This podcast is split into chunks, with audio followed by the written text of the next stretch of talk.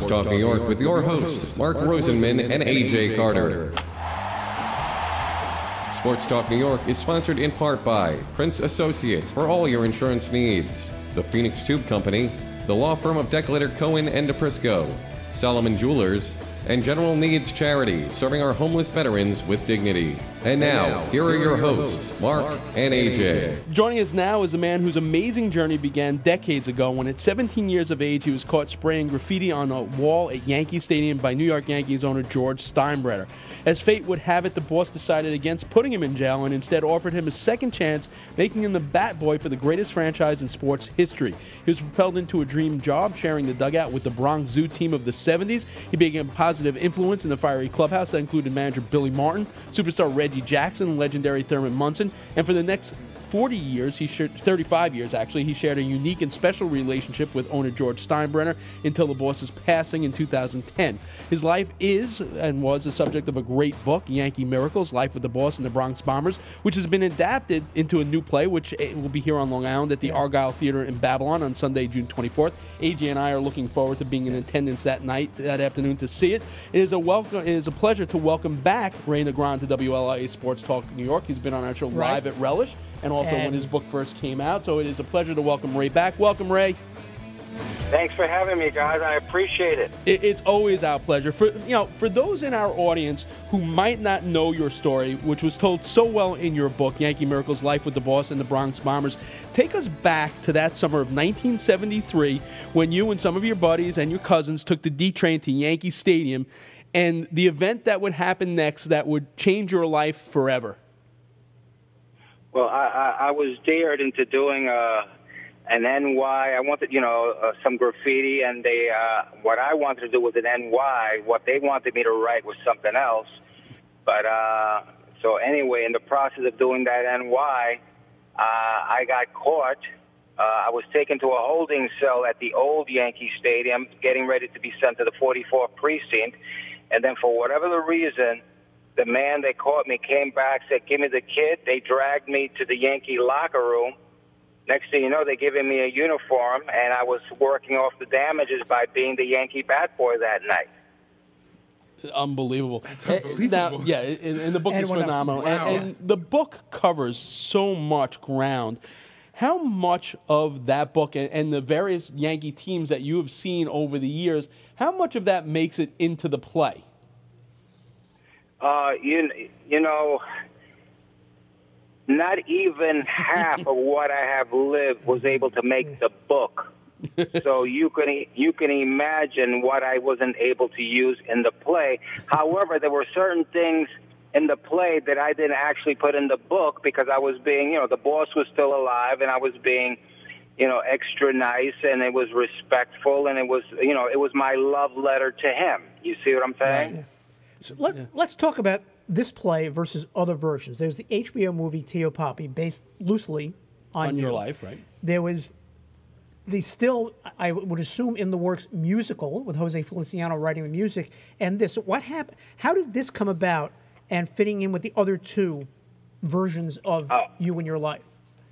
Well, actually, what happened was I was I was having lunch with Chazz Palminteri, Okay. who who I idolize, and he's always, you know, he's always compared his story to mine's with the boss. And the boss always loved that. And he's the boss was the one that actually introduced me to Chazz Palminteri some 25, 30 years ago. And we've been friends ever since. So we were having lunch about three months ago, I guess. And Chazz says, Ray, you're getting too old. Mike Tyson did it on Broadway. If he can do it, you sure as hell can, and you better do it soon.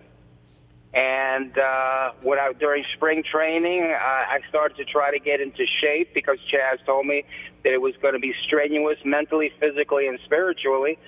So after spring training, I, I, I got together with him again, and I told him I was going to give it a shot. So he's been giving me some pointers, I've, uh, and uh, ready to go.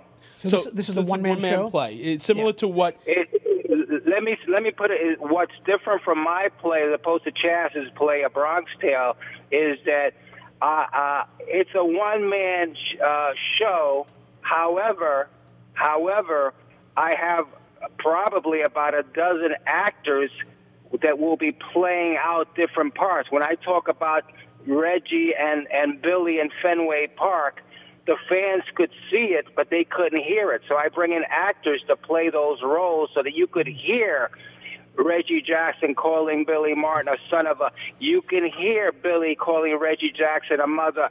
You you can hear all the variables. You can hear the boss cry, and you can hear the team break down. You can hear Thurman Munson going after Reggie, but then again, you could hear Reggie and Thurman telling each other how much they do lo- they did love each other. Which is interesting because there was, um, I'm trying to remember the name of it now. Uh, you know, Well, you know, I'll it's the Bronx, Bronx, I mean, started as a one-man show. Yeah, the Bronx, And but then, there was then- also then became a movie, and then became the musical. There was also the same people that did Lombardi and Rocky. Yeah. There was a, a Yankee show. I think it might have been called Bronx Bombers, if I remember correctly. Yeah. It was Yeah, with- yeah, I, yeah. Uh, which I saw that, and I vowed, I vowed that there's no way that I would let my story, my my play, be like that because I was extremely disappointed at what I saw there. It should have been beautiful, and it wasn't. And the end, uh, the my story, my play, and and dealing with the rehearsals every day is beautiful. It's incredible. It's wonderful. And you, if you don't cry and if you don't laugh, then you know what? I think you died. now, you know, for, for those of our audience who don't know this, the Argyle Theater in Babylon is the newest addition to the Long Island theater scene. Uh, it's sort of the South Shore version of the Engeman Theater in Northport. The, it was a father and son, I think, uh, refurbished the old movie theater on Main Street in Babylon, and they're bringing in professional theater. I think the first production was Guys and Dolls, which is just about ending now. Uh, they're bringing in equity actors and professional theater companies. So, how did you end up? Is this first of all? Is this the world premiere of it? And how did you Right. end up at the Ar- Argyle Theater in Babylon? Uh, you know what was funny? My wife was walking out of the bank one day, and the owner of the place was talking to her about the fact that she, he's a Yankee fan, and he used to know a guy that worked for the Yankees by the name of Ray Negron, who, who he hadn't seen in 46 years. and she says, "That's my husband." And he was in shock. He went and got. She told him about the book. He went and got the book, and next thing you know, we're talking about doing my my play there. I, I have been asked to do it at different venues throughout the city, but because I live in Babylon, I thought that man, this is the place to do it. Uh, if you're really interested in my play, if you really want to take it to Broadway, if you really want to make a movie out of it, then you're going to come. Then you're going to get your ass out to Babylon and watch it there first.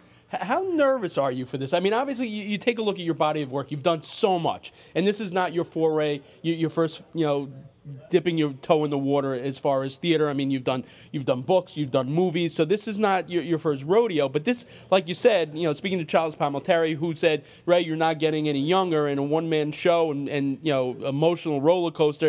It, it's a tough thing. How nervous are you for the 24th for the premiere? I'm I'm not nervous. However, I know that on many occasions throughout the play, I'm going to cry a lot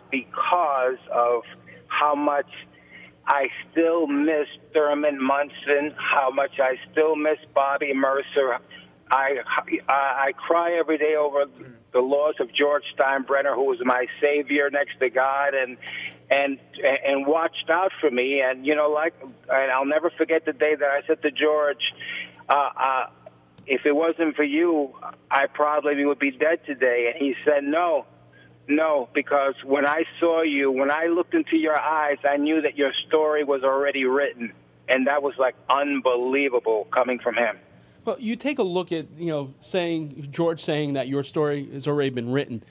You you look at the amazing things that have come from your relationship with George and the Yankees. Your work as a community consultant for the Yankees, your founding of Hank's Yanks, a, a not-for-profit uh, competitive youth travel baseball team for underprivileged kids ages 10 through 18, which is sponsored by the Yankees co-owner Hank Steinbrenner.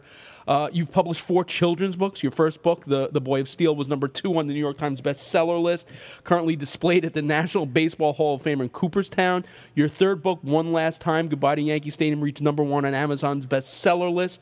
Uh, you produced an animated feature film, Henry and Me, which included Richard Gere, Cyndi Lauper, Chazz Palminteri, Danny Aiello, Paul Simon providing the voices, and now your life is being turned into a play.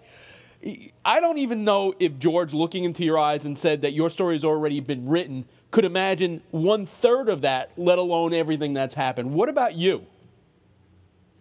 Um, my life has been so weird, so spiritually weird that you know I I I I, I can't doubt anything that ever happens because you just don't know, you know, and hey, I'm not a rich man by no means, but you know, I'm rich from the standpoint of that I've been so blessed that whatever good happens to me, I know I can use it to help others, and that's the that's the best thing that I that I'm happy about. That's the one thing I'm really happy about. So, of all those things that I mentioned, the books, the the, the movies, the community consultant for the Yankees, Hank's Yanks, which of those things that I mentioned makes Ray Negron the most proud?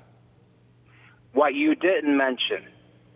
Your son? And that and that is, and that is that I have four four of the most incredible kids in the world. Two of them are police officers. One was drafted by the Toronto Blue or the Atlanta Braves actually and played for the Toronto Blue Jays organization and one was the New York State light heavyweight champion. But my pride and joy is my daughter who is like the mm-hmm. strongest person that I know and even though I I, I, showed more affection to the boys because they were boys. She was always there and always understood. And the one day when she was going to have an operation for like a something in her throat when she was a, uh, like six years old, she wouldn't let them operate until I, I, I she heard from me. So I mean that's you know how blessed could I be? Your son, who it's very interesting because. Um, my son knows him from when they worked together at Mad Giuliani's, and he went on, like you said, be drafted by the Atlanta Braves, and you know was in the Toronto Blue Jays organization. How much did that hurt, though, being drafted by the Braves and then in the Toronto Blue Jays organization, as opposed to being drafted by the Yankees? Uh, no, that didn't hurt at all because you, uh, uh, the Yankees at one point had offered to sign him, and he wouldn't sign with the Yankees because he knew it would have been a favor to me. You understand? Gotcha. And and I was very proud of him of that. Like Reggie Jackson called him. Randy Levine, our team president, was right there, and uh, and and and I explained to Reggie and to and to Randy why he wouldn't sign with them. And they both said, "The hell with that! He's going to sign with us." But my son just wouldn't do it. And you know what?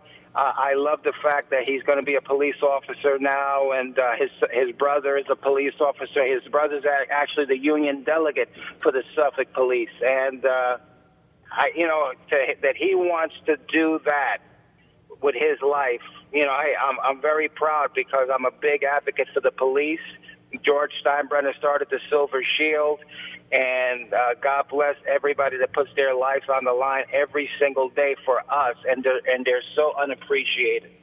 So I'm assuming that on June 24th at 2:30 at the Argyle Theater, that AJ and I are not going to be the most famous people in the audience. I have a feeling there's going to be a, a nice contingent of, of ex-Yankees there.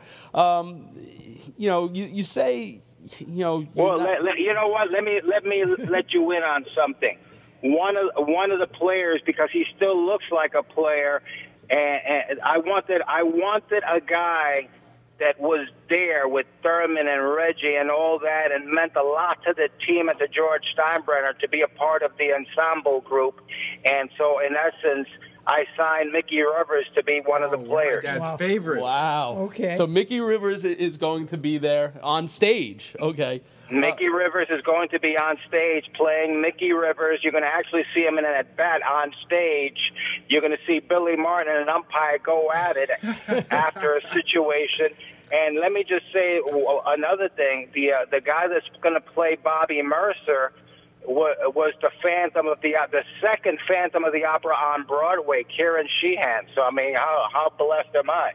Who was the toughest guy to cast? Uh, You know, uh, uh, you know, to live up to Billy Martin arguing with an umpire. That that's that's a, a tough role to pull off. But who was the toughest guy to, to find someone to, to actually play? You know, a certain Yankee. Uh, Billy Martin, no Yeah. question about it. Because you know you had to have the the body, the voice. The, the, the, the he, I, I needed to get a real actor to play that. I was trying to get. To, I, I I initially wanted to get his son because he looked so much like his father. You know what I'm saying? But he got scared, and I can't afford scared in this play. So I went with a, a real actor who knew the history of the Yankees, and, and is not a, and, and you know he's an actor, so he's not going to be afraid to do whatever he's got to do to look at to turn into Billy Martin. So this is a, a one day performance. Do you have any other performances booked at other theaters? Not not yet. But I'm not going to do that until I uh, until I get the uh, until I, I read what the reporters had to say about it. We're waiting for waiting to hear what the critics have to say. We, we look. know, For, that- we, uh, listen, we uh, AJ and I will be going directly from the theater, right? To, is that that's the twenty fourth? Or 24th, yeah. is the Sunday, right? So Yeah. we're, we're going to be going directly from the theater to here. Oh, you will. I, I have to go someplace Oh, first. oh, you'll go. So, so we will be. We might be the But first. still coming we might be the the show. first media to actually review it because Yeah. we're coming directly from the show right on air. So uh, we're looking forward to it. Uh, I'm sure you must be. It has got to be a tremendous thrill to see a, a book come to life on the stage, and uh, we wish you nothing but the best of luck. And we're looking forward to seeing you on the 24th. You're gonna love the kids that are in this play also, and and and people don't understand that Thurman Munson loved music. We always had music in the clubhouse, always, and that was very big. Thurman was big on Soul Train. He loved watching Soul Train, but he loved Neil Diamond to death. That was his hero. So you're gonna hear a lot of great stuff. Where can people that are listening now that want to get tickets to the show, if it's not already sold out, where can they find the tickets? At, at argyletheater.com. argyletheater.com or go right down there. Go into Babylon Village, pick it up, and you can see me at the Bunger Surf Shop. Awesome. All right, Ray. We will see you two weeks from tonight. Is uh, right. Yeah, So we'll see you then. Have a happy Father's Day, and then we'll see you then. Hey, uh, uh, thank you to Teresa Bunger and Charlie Bunger. Please get well. I'm praying for you. Her dad has just had surgery, and uh, they're the greatest people in the world, and she's a great wife. All right. Okay. Best of luck to her dad, and we will see you in two weeks. Yeah. Ray Negron, uh, it's Bat Okay. Boy, the Argyle Theater.